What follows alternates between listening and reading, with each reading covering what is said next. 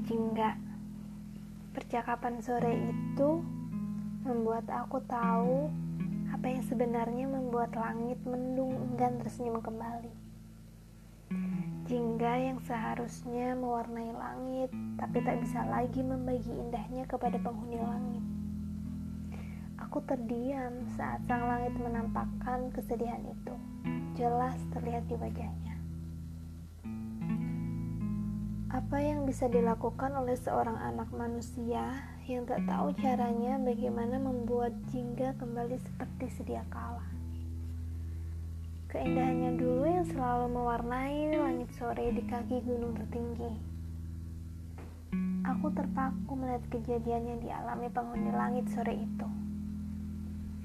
Tiba-tiba, sang langit menumpahkan segala kesedihannya yang ada hanya mendung gelap dan hujan deras dari mata sang langit.